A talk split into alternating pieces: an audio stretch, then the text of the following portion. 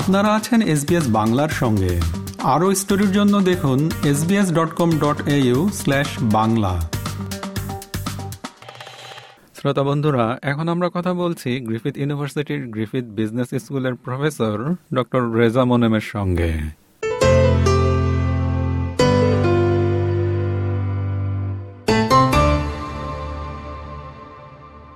Doctor Reza Monem SBS বাংলায় আপনাকে স্বাগত।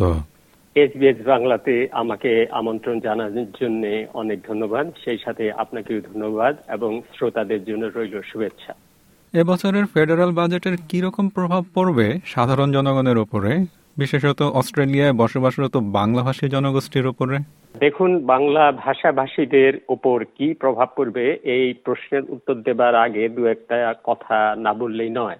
সেটা হচ্ছে পলিটিক্যাল সায়েন্টিস্টরা বা রাষ্ট্রবিজ্ঞানীরা একটা কথা বলে থাকেন politics is an art of compromise এবং একটা নির্বাচিত সরকারকে বাজেট দিতে গেলে অনেক কিছু চিন্তা ভাবনা করতে হয়। দেশের অর্থনৈতিক পরিস্থিতি কি, জনগণের প্রত্যাশা কি, বিভিন্ন স্বার্থ গোষ্ঠীর চাওয়া পাওয়া কি, সেগুলো চিন্তা করতে হয়।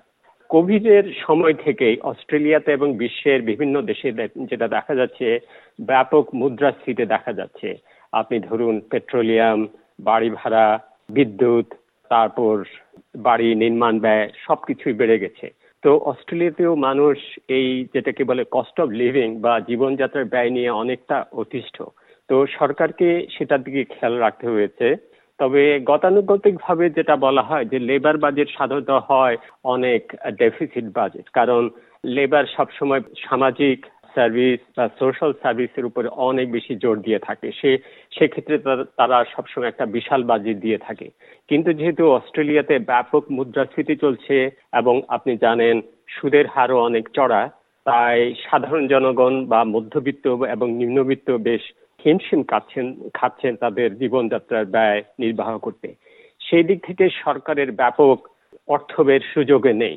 তাই সেই জন্য সরকার বলছে যে তারা একটা জনগণকে এই দৈনন্দিন জীবনযাত্রা ব্যয়ের থেকে একটা স্বস্তি দিতে চাচ্ছেন। এটাকে ইংরেজিতে তারা বলছেন responsible and targeted cost of living pressure relief এবং বাংলা ভাষাভাষীদের উপর এই বাজেটের কি তাৎপর্য বা সেটা চিন্তা করতে গেলে তাদের বাংলা ভাষাভাষীদের আর্থসামাজিক অবস্থা এবং বয়সের কথা চিন্তা করতে হবে।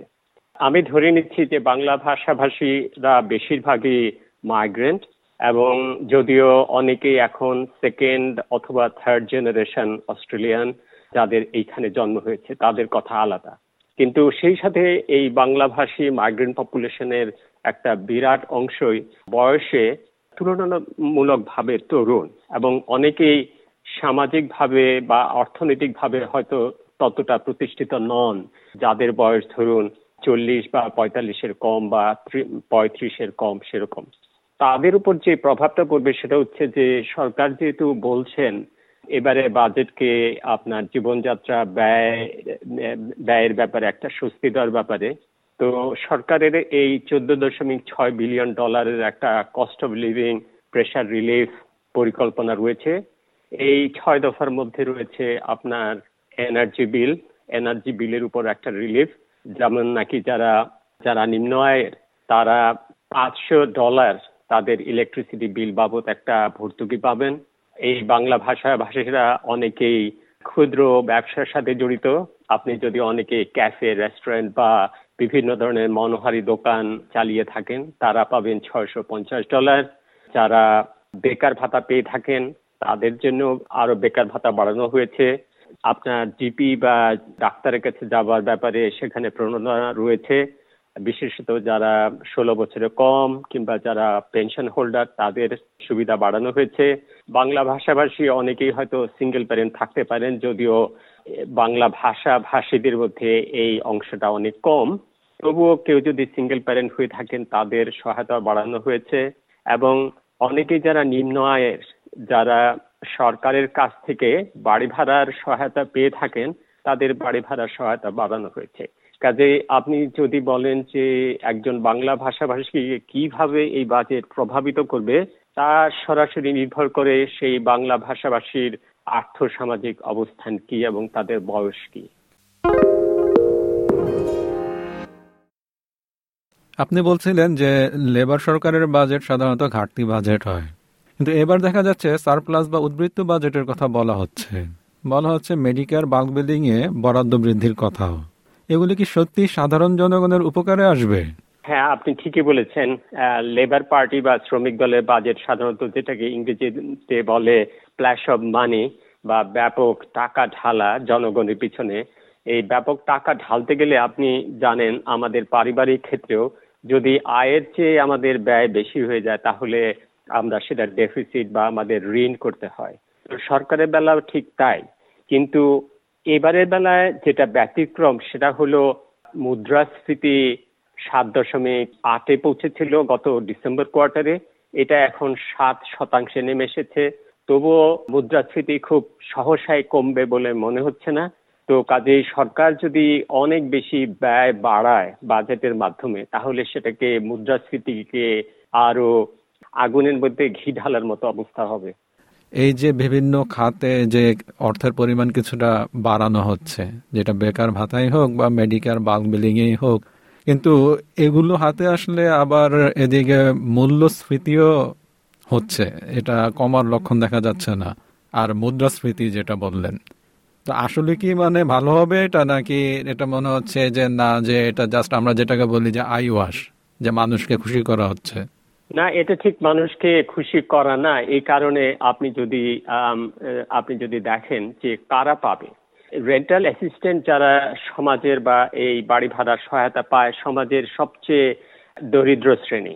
যারা সামাজিকভাবে, কারণ আপনি বাড়ি ভাড়া পেতে গেলে সরকারকে আপনার ইনকাম সোর্স কি, আপনার কাগজপত্র সরকার সবই জানেন আপনি কি আয় করেন। কাজে এখানে ফাঁকি দেওয়ার কোনো উপায় নেই। কারণ সরকার বলছেন যে এই রেন্টাল অ্যাসিস্ট্যান্স বা বাড়ি ভাড়া সহায়তা দেওয়া হবে মাত্র এক দশমিক এক মিলিয়ন হাউস হোল্ডকে আপনি যদি দেখেন যে অস্ট্রেলিয়ার জনসংখ্যা এখন ২৬ মিলিয়ন, সো কাজে এটা সমাজের একটা একটা ছোট্ট অংশকে দেওয়া হচ্ছে।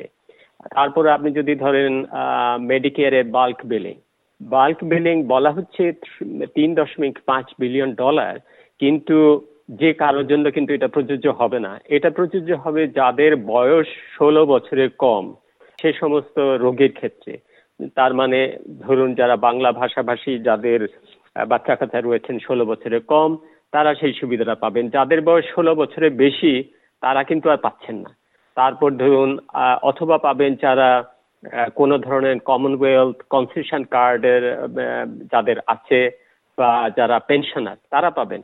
তো কাজেই সরকার কিন্তু এটা বারবার বলছেন যে এটা টার্গেটেড তার মানে নির্দিষ্ট সমাজের নির্দিষ্ট কিছু গোষ্ঠীকে এই সুবিধাগুলো দেওয়া হচ্ছে যাদের নাকি আয় বাড়ানোর খুব একটা সক্ষমতা নেই, যারা অত্যন্ত একটা লিমিটেড বাজেটের মধ্যে চলেন, যেমন ইলেকট্রিসিটি বিল যখন ইলেকট্রিসিটির বা বিদ্যুতের দাম বাড়ে, তখন তার সবচেয়ে বেশি প্রভাবিত করে সমাজে নিম্ন স্তরের লোকজনকে।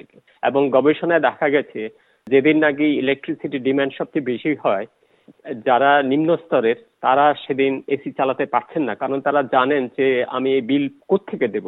তো কাজে এটা কিন্তু ঢালাভাবে সবার জন্য না। এটা শুধু আপনার অবস্থা প্রেক্ষিতে, যেমন নাকি জব সিকার আপনি যদি একটা জবে থাকেন, আপনার যদি একটা চাকরি থেকে থাকে বা আপনার যদি একটা ব্যবসায় থেকে থাকে, তাহলে তো আর আপনি জব সিকার অ্যালাউন্স পাচ্ছেন না।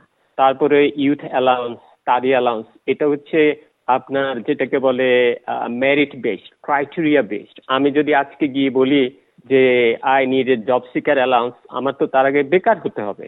এখন আপনি আপনার স্কিলের সাথে এই বেকারত্বের একটা সরাসরি সম্পর্ক আছে। আপনি যখন চাকরি করছেন, আপনি তো অল অফ এ সাডেন বেকার হয়ে যাচ্ছেন না। যদি অর্থনীতিতে বিরাট একটা ধস না নেমে আসে, যদিও কেউ কেউ মন্তব্য করছেন যে এইটাকে, এটা সরকারের এত সব খরচ ইনফ্লেশনকে আবার বাড়িয়ে দেয় কিনা, সেই আশঙ্কা কিছুটা রয়েছে। বা একই সাথে এটাও বলা যায় যে, যেহেতু সরকার ঢালাভাবে সবাইকে টাকা দিচ্ছেন না কাজে সেই আশঙ্কাও অনেকটা অমূলক। ডক্টর রেজা মনেম এসবিএস বাংলাকে সময় দেওয়ার জন্য আপনাকে অসংখ্য ধন্যবাদ। এসবিএস বাংলাকে আবার ধন্যবাদ। এরকম স্টোরি আরও শুনতে চান শুনুন Apple podcast Google podcast Spotify কিংবা যেখান থেকেই আপনি আপনার পডকাস্ট সংগ্রহ করেন।